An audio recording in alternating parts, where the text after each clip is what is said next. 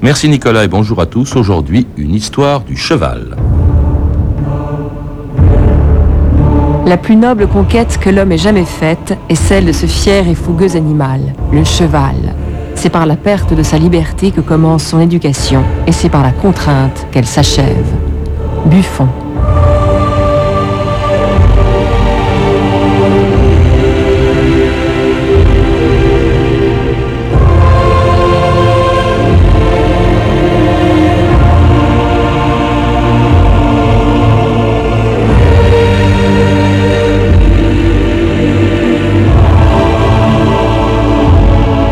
Mille ans d'histoire.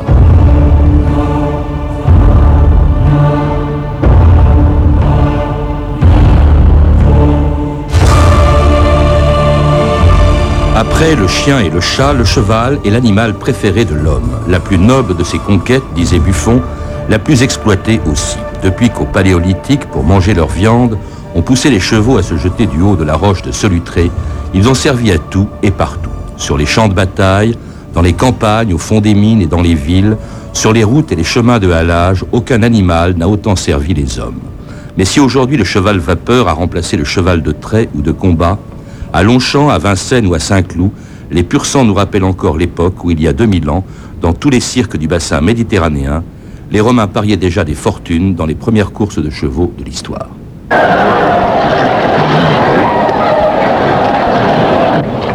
Citoyens, accueille à ces jeux au nom de Tibère, notre divin empereur. Honorons ceux qui vont courir pour nous aujourd'hui. Ils sont venus ici d'Alexandrie, de Messine, de Carthage, de Chypre, de Rome, de Corinthe, d'Athènes, de Phrygie et de Judée. Pour le meilleur d'entre eux, le laurier de la victoire. La course commence Ave César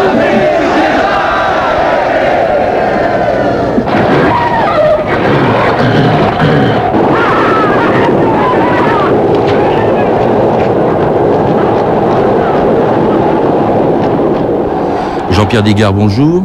Bonjour. Vous êtes ethnologue, directeur de recherche au CNRS. Alors, on vient de l'entendre, les courses de chevaux existaient bien avant la naissance du tiercé. Hein. Il y en avait déjà à l'époque de, de Bénure. Vous euh, le rappelez dans un livre publié chez Gallimard Découverte, un livre dans lequel d'ailleurs vous énumérez toutes les utilisations euh, du cheval depuis qu'il est domestiqué. Il a servi au combat, au transport, à la course, au labour, à l'exploitation des mines. Aucun animal, dites-vous, n'a autant servi les hommes. Oui, autant euh, en tout cas ne s'est sacrifié en aussi grand nombre euh, que lui, puisque un nombre considérable, de chevaux ont été mangés, bien sûr, mais euh, aussi beaucoup ont été tués dans les combats dans lesquels l'homme entraînait le cheval. Alors vous, dites manger, c'est vrai que avant même de le domestiquer, de le capturer, d'abord on, le chassait. Hein, euh, la roche de Solutré, je crois que c'est au pied de la roche de Solutré qu'on a trouvé des tas de cadavres de, chevaux, parce que euh, au Paléolithique, ben, on mangeait du cheval. Oui, on mangeait du cheval en nombre, ça faisait partie des, gibiers habituels. Euh, j'en profite pour rectifier une erreur. on a retrouvé un grand nombre d'ossements de chevaux au pied de la roche de Solutré, ce qui ne veut pas dire qu'on les ait précipités du haut. C'était un atelier de débitage en bas, mais on ne précipitait pas les chevaux. C'est une légende que les préhistoriens ont mise à mal euh, récemment. En tout cas, gibier euh, courant, très courant dans toute l'Asie et dans toute l'Europe. Et euh, c'est naturellement que du gibier chassé, on est passé à la viande sur pied euh, grâce à la domestication. Quand c'était du gibier, c'était des chevaux sauvages. Vous dites qu'il n'en existe pratiquement plus. Vous citez deux chevaux sauvages, le tarpan qui a totalement disparu, je crois. Et puis un autre qui existe encore, c'est le cheval de Przewalski. Le cheval de Przewalski a été redécouvert euh, dans l'Altaï par un explorateur russe à la fin du 19e siècle. Quelques-uns ont été capturés, les autres ont été décimés et euh, plusieurs zoos en conserve. Et c'est à partir de, des, éléments de troupeaux conservés dans différents zoos européens que euh, des réserves vont pouvoir de nouveau accueillir de ces animaux-là. Il y en a en France dans le parc des Cévennes et j'espère bientôt en Mongolie qui a réservé un budget à cet effet. À quoi ils ressemblaient ces, chevaux sauvages euh, le, cheval de Przewalski, le cheval de Przewalski ressemblait à, un gros poney euh, à la crinière dressée, euh, avec une robe euh, beige, café au lait, et euh, la caractéristique d'avoir une raie de mulet, c'est-à-dire un trait noir qui partait de la crinière, qui courait le long, le long de la colonne vertébrale, et très souvent des, extrémités noires, bout du nez et, et pieds. Alors vous rappelez aussi, euh, Jean-Pierre Digard, que les chevaux qui vivent actuellement à l'état sauvage, parce qu'il y en a beaucoup, il y en a 600 000 par exemple en Australie, qu'on appelle les Brumbies, je crois, les Mustangs d'Amérique du Nord, eux sont des descendants de chevaux déjà Enfin déjà... euh, Oui, ce sont ce qu'on appelle des chevaux marrons, c'est-à-dire des chevaux domestiques retournés à l'état sauvage, soit qu'ils aient échappé euh, à l'attention de l'homme, soit que l'homme les ait euh, relâchés pour différentes raisons. Euh, C'est le cas, euh, bien sûr, des Mustangs qui ont échappé aux Indiens ou même aux troupes espagnoles lors de la colonisation, et aux Brumbies qui ont été importés par les colons à la fin du XVIIIe siècle, puisque l'Australie n'avait pas d'animaux autres que les, kangourous, n'avait pas de mammifères autres que les kangourous et les dingos. Et euh, le cheval, mais aussi le porc, enfin tous les animaux ont été introduits et sont retournés à l'état sauvage, ce qui est maintenant une catastrophe pour ce pays qui, est, qui présente un écosystème fragile. Alors de quand date la domestication du, du cheval, Jean-Pierre Digard? La domestication du cheval a commencé, la première domestication a commencé dans les steppes euh, d'Ukraine, de l'actuelle Ukraine, euh, au début du cinquième millénaire. Euh, donc ça s'est fait, c'est pas, c'est pas allé de- Mhm. c'est une opération qui s'est produite très très progressivement, bien entendu. D'abord parce que les chevaux étaient en extinction du fait du ré- du- d'un réchauffement de la planète à cette époque.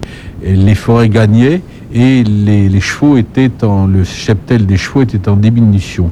D'autre part, c'est un animal fait pour la fuite. euh, qui a très peu de défense, sa seule défense c'est la fuite, donc c'est un animal extrêmement méfiant, donc il est très difficile de l'approcher. Et euh, c'est peut-être ce qui a fasciné euh, l'homme. Euh, C'était un gibier euh, apprécié, mais difficile. Et c'est peut-être le fait qu'il était difficile qu'il a été tellement valorisé dès le début. Oui, parce qu'on l'a chassé, on l'a euh, plutôt, on a commencé à le domestiquer euh, il y a longtemps, mais c'était bien après le bœuf déjà, ou bien après d'autres Oui, oui, animaux oui, domestiques. hein. C'est le dernier des animaux domestiques, au fond. Oui, c'est ça. C'est la dernière vague des animaux domestiques. C'est euh, trois ou quatre millénaires après le bœuf, le, le mouton, la chèvre. Alors on le domestique bien sûr pour le faire travailler, mais aussi pour se battre comme il l'a fait pendant plus de 4000 ans sur tous les champs de bataille de l'histoire. Wellington bat en retraite. Trompette Sonnez la charge. Chargez.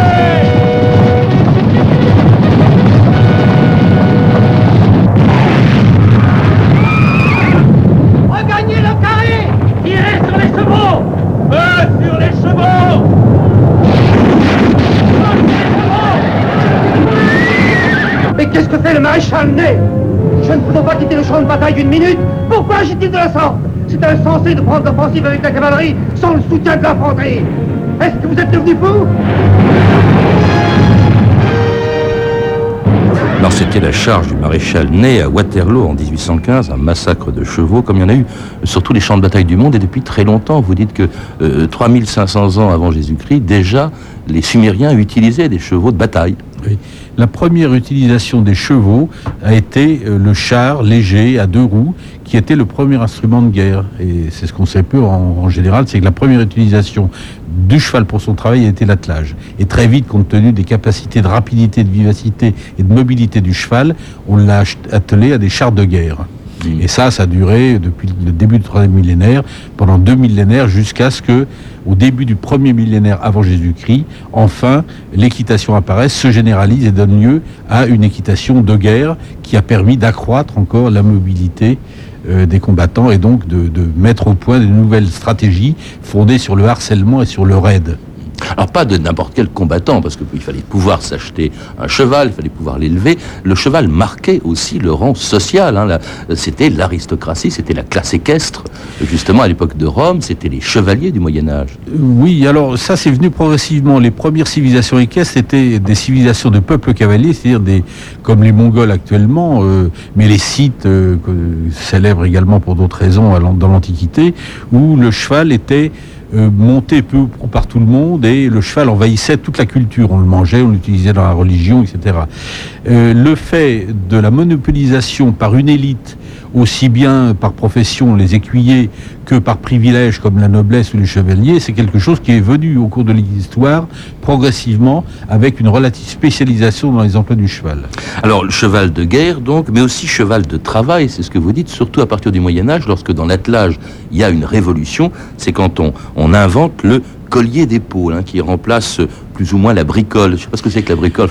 c'est un collier, c'est un collier qui était utilisé dans les attelages antiques, dont on disait qu'il étranglait le cheval, qu'il l'empêchait de donner toute sa force. Alors que cette invention du collier rembourré qui s'appuie sur les épaules du cheval ne gêne pas sa respiration et lui permet de donner toute sa force. Ce qui a entraîné euh, sans doute une augmentation, ce qui a permis une augmentation de la productivité agricole. Euh, ça, c'est le, Moyen Âge, en effet. Et c'est de là que vient une différenciation, là aussi progressive, une différenciation entre une culture du cheval de selle plutôt aristocratique et une culture du cheval de travail, de trait, qui est plutôt lié aux classes euh, laborieuses, paysans, ouvriers, pour parler brièvement. Et pour les transports, c'était le seul moyen de transport pratiquement à peu près jusqu'à l'automobile. On l'oublie aussi, il a transporté des générations et des générations d'hommes. Oui, absolument. Le, cheval était partout, absolument partout. Soit dans les pays comme le monde musulman où il n'y avait pas de route, c'était du portage et de l'équitation, soit en, Europe avec les routes, euh, surtout à partir du XVIIIe siècle, transport de voyageurs, transport de marchandises sur de très longues distances. C'était, il y avait des chevaux partout, absolument partout. Y compris au fond des mines. Y compris au fond des mines, dans les villes, les, premières, les, premiers embouteillages, les premiers codes de la route, réglementation de la circulation viennent euh, dans Paris, dans Londres, avec les embouteillages de voitures à chevaux. Le petit cheval dans le mauvais temps, qu'il avait donc du courage, c'était un petit cheval blanc, tous derrière, tous derrière. C'était un petit cheval blanc, tous derrière lui, devant. Il n'y avait jamais de beau temps dans ce pauvre paysage. Il n'y avait jamais de printemps, ni derrière, ni derrière. Il n'y avait jamais de printemps, ni derrière, ni devant. Mais toujours il était content, menant les gars du village à travers la pluie noire des champs, tous derrière, tous derrière, à travers la pluie noire des champs, tous derrière lui, devant. Sa voiture allait poursuivant, sa belle petite queue sauvage c'est alors qu'il était content, tous derrière, tous derrière. C'est alors qu'il était content, tous derrière lui, devant. Vous écoutez France Inter, 2000 ans d'histoire. Aujourd'hui, le cheval. C'était le petit cheval, bien sûr, de Georges Brassens sur les paroles de Paul Fort, un beau texte comme les chevaux en ont souvent inspiré aux écrivains, la revue de texte Stéphanie Duncan. Oui, l'homme, le cavalier, notamment, a souvent une relation très forte avec son cheval, qui tient parfois de la, passion amoureuse. Dans la pièce de Shakespeare, par exemple, Henri IV, le fils du roi, reconnaît qu'il a écrit un sonnet en l'honneur de son cheval, car dit-il, mon cheval est ma maîtresse. À la fin du XIXe siècle, le poète Tristan Corbière parle lui aussi en vers, et comme à une femme, à sa jument, qui s'appelle Souris, il l'appelle aussi sa maîtresse à poil gris. Pas de mort à ta pauvre bouche, je t'aime et ma cuisse te touche. Hurrah, j'ai la tête dans ta crinière, mes deux bras te font un collier. Femme, tiens. C'est un thème qu'on retrouve un peu plus tard dans un roman de 1936 de Paul Morand, Milady. le héros du roman, c'est le commandant Gardefort, écuyer à Saumur, s'il vous plaît. Il explique pourquoi il lui est impossible de se séparer de sa chère jument Milady. Les femmes, dit-il, ne m'ont jamais aimé. Plus elles m'ont fait souffrir et plus je me suis donné aux chevaux. Un jour, j'ai rencontré Milady. Pour la première fois, je suis aimée pour moi-même, sans traîtrise. J'aime Milady et elle est devenue mon épouse. En cette passion de l'homme pour son cheval n'est pas toujours à sens unique, hein, du moins dans la littérature. Dans l'Iliade, après la mort d'Achille à la guerre de Troie, Homère décrit la douleur des chevaux d'Achille. Alors évidemment, là, après Morand et Corbière, on passe un peu plus au sublime.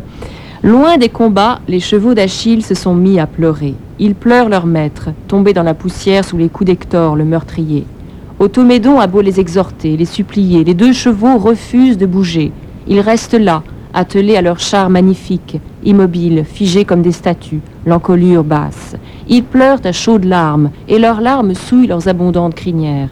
Pauvres bêtes, leur dit le fils de Cronos, pourquoi vous fait-on partager la douleur des hommes, les hommes, les êtres les plus miséreux de la terre? Alors, dans la littérature, il arrive aussi que les chevaux parlent, hein, c'est bien, parce comme ça on sait ce qu'ils pensent. Dans un roman de Léon dans un roman de Léon Tolstoï, un cheval s'interroge d'ailleurs sur la possessivité de l'homme à son égard. Je ne saisissais pas comment on pouvait me considérer, moi, comme la propriété d'un homme, dit le cheval. Les mots mon cheval me paraissaient aussi étranges que les mots ma terre, mon air, mon eau. Je n'y cessais d'y réfléchir. Le but des humains, en fait, ne consiste pas à accomplir ce qu'ils considèrent comme bon, mais à appeler mien le plus grand nombre d'objets. Je suis persuadé, conclut le cheval de Tolstoï, que c'est en cela que réside la différence essentielle entre les hommes et nous, les chevaux.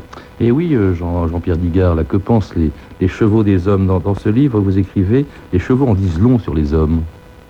Oui, non, je ne sais pas si on peut dire qu'ils en pensent quelque chose, mais ils en disent long euh, sur les hommes. Euh, c'est-à-dire que les chevaux inspirent aux hommes des sentiments et des attitudes qu'ils n'auraient sans doute pas sans les chevaux. Je veux dire que les chevaux ne sont pas seulement mangés et utilisés, mais ils flattent l'homme.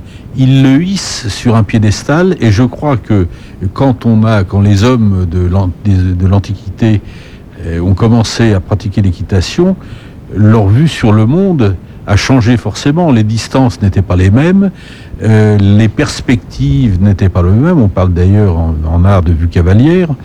Euh, donc il y, a eu un espèce de, côté flatteur, et je dirais même que même encore maintenant, le cheval émeut l'homme. Alors, je ne veux pas faire de la psychanalyse à la petite semaine, mais il est vrai que personne ne peut rester indifférent quand on a ce gros machin qui s'agite entre vos jambes. Euh, c'est un peu émouvant quand même. Puis vous vous rappelez aussi quand même qu'il y a différentes façons de les atteler, de, les monter. Hein. C'est vraiment devenu un art, euh, l'équitation, pratiquée au plus haut niveau dans quelques grandes écoles dont vous parlez, euh, à Vienne, ou encore l'école de cavalerie de Saumur, le célèbre cadre noir, où les chevaux n'évoluent plus sur des airs de clairon, mais sur des valses de Vienne.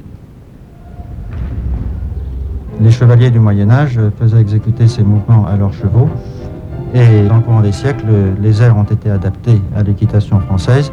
Et il nous en reste actuellement trois qui sont la courbette, qui consiste à faire cabrer le cheval, la croupade, qui consiste à faire ruer le cheval, et la cabriole, qui est un ensemble des deux mouvements. Le cheval se lève sur ses postérieurs et saute en détachant une croupade. On dit que ces airs viennent du Moyen Âge parce que les chevaliers sont servis pour euh, se défendre dans les batailles quand ils avaient affaire à l'infanterie ennemie. Alors c'était un reportage au cadre noir de, Saumur en 1974. Moins les cavaliers sont à la guerre, dites-vous, plus ils sont à la parade. Oui, parce que l'équitation qui vient d'être célébrée par un éclusier du cadre noir remonte en gros euh, à partir des premières académies du XVIe siècle et euh, elle s'est développée tout au long du XVIIe et du XVIIIe siècle, à l'époque où précisément la cavalerie euh, militaire connaissait une période de crise avec le développement des, fortifications, le développement des armes à feu. La cavalerie avait beaucoup perdu à cette époque de son importance dans les batailles. La cavalerie lourde n'existait pratiquement plus. La cavalerie légère, euh, spécialité orientale, n'était pas encore très bien implantée. Les fantassins et l'infanterie revenaient en, force. Et du coup, euh, l'équitation était devenue un, passe, un, passe-temps, un loisir de, de cours.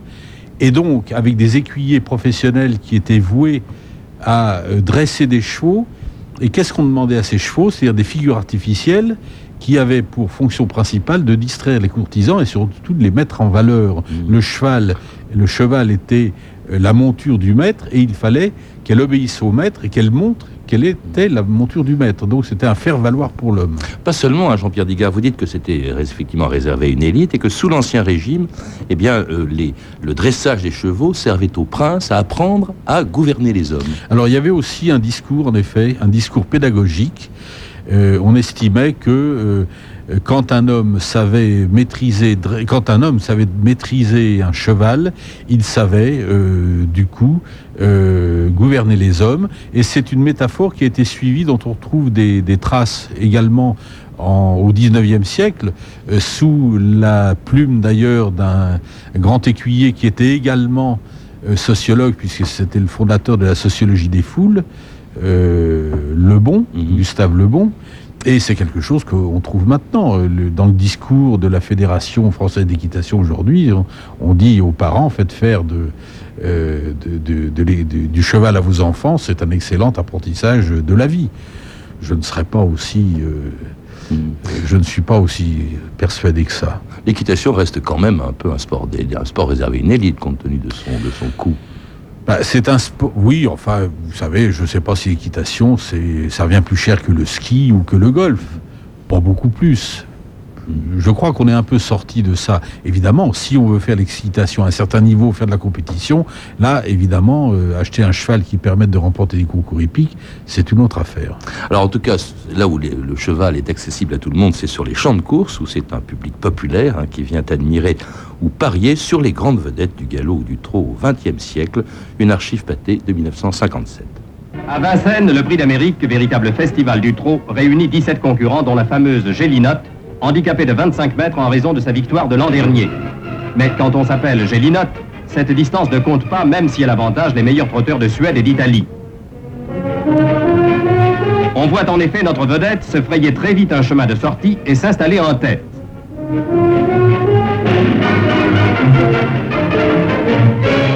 Lors, elle fera, si l'on peut dire, cavalier seul jusqu'au poteau, malgré les efforts de Hattic et de Elie Volo.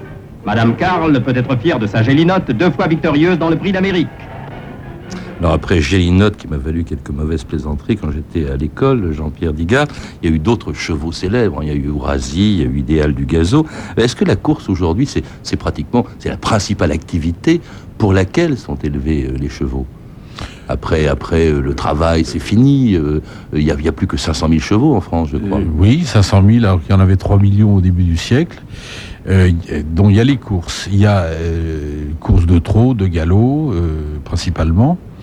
je signale au passage que là, il s'agit tous les noms de chevaux qui ont été cités sur les trotteurs, puisque le trotteur a une carrière beaucoup plus longue que les galopeurs qui, dès qu'ils gagnent une course, sont mis à la reproduction, alors que les trotteurs euh, courent quelquefois jusqu'à 10-11 ans. Donc ils ont le temps de se faire une... Et ce sont des demi-sangs, hein, c'est pas des purs sangs. Les, oui, enfin, oui, enfin à l'origine, à l'origine, mais maintenant c'est devenu une race, euh, c'est devenu une race au même titre que le pur sang.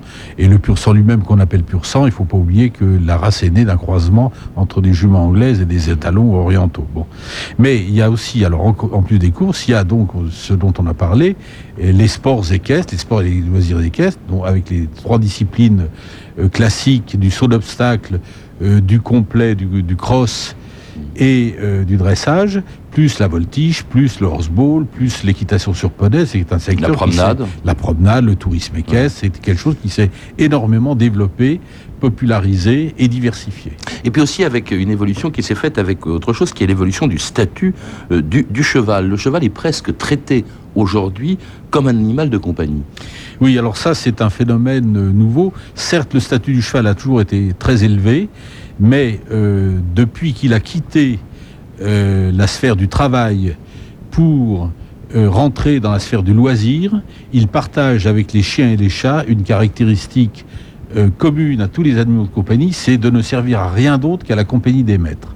Or, le cheval est en train de tendre vers ce statut. Je dis tendre parce que, heureusement pour lui, sa taille et son encombrement l'en protègent, encore que... Bah oui, encore que, vous, citez, une race qui a été mise au point qui s'appelle le poney Falabella, qui fait 50 cm au garrot. Voilà, c'est un, cheval d'appartement euh, qui, comme beaucoup d'autres calamités, nous viennent d'outre-Atlantique Et bon, cela dit, je ne crois pas. Il est vrai que ce qui est un peu inquiétant, c'est que leur prix a beaucoup augmenté, donc ça veut dire qu'il y a un marché, mais je ne crois pas que ce pauvre animal soit promis en France, du moins je l'espère, à un grand avenir. Il y a une chose qui vous inquiète. Enfin, il y, a, il y a déjà, on trouve déjà, je vous le signale, des couches pour chevaux. Ah bon? Mais il y a une chose qui vous inquiète aussi, Jean-Pierre Digard, c'est, le fait que justement beaucoup de ces amateurs de, chevaux de compagnie, hein, entre guillemets, critiquent beaucoup euh, le, dressage, des, des, moyens de dresser les chevaux qu'ils considèrent comme inhumains, justement la course, la consommation de viande, hein, euh, euh, l'hypophagie, qui a pourtant été lancée au 19e siècle par la SPA.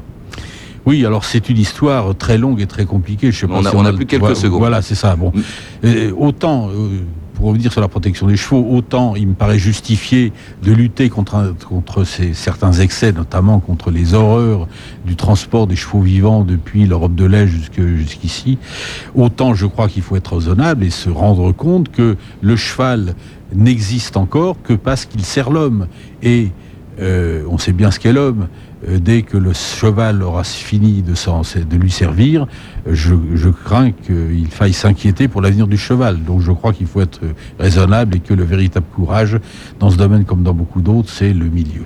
Merci Jean-Pierre Digard. Je rappelle donc que vous êtes l'auteur d'un volume de la collection Découverte chez Gallimard, Le cheval, force de l'homme, qui a été réédité à l'occasion de l'exposition qui se tient à l'Institut du monde arabe jusqu'au 30 mars sur les chevaux et cavaliers arabes, une exposition dont le catalogue que vous avez dirigé a été édité par Gallimard.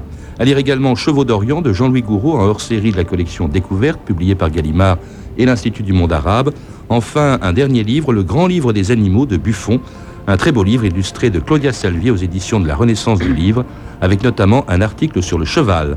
Vous avez pu entendre des extraits de deux films, Ben de William Wyler et Waterloo de Sergei Bondarchuk, ainsi qu'une archive pâtée de 1957, extraite du journal de votre année et diffusée par les éditions Montparnasse. Vous pouvez retrouver ces renseignements en contactant le service des relations avec les auditeurs au 0892 68 10 33, 34 centimes d'euros la minute et consulter notre site sur franceinter.com. C'était 2000 ans d'histoire. Merci à Nathalie Salle et Fabrice Desmaz, Virginie bloch Claire Tesser et Sandra Escamez. La revue de texte est de Stéphanie Duncan et la réalisation de Éloi Royer. Une émission de Patrice Gélinet. Demain, dans notre émission, l'histoire de quelque chose qui court aussi vite que les chevaux, mais dont les conséquences peuvent être désastreuses, la rumeur. Mais en attendant, à 14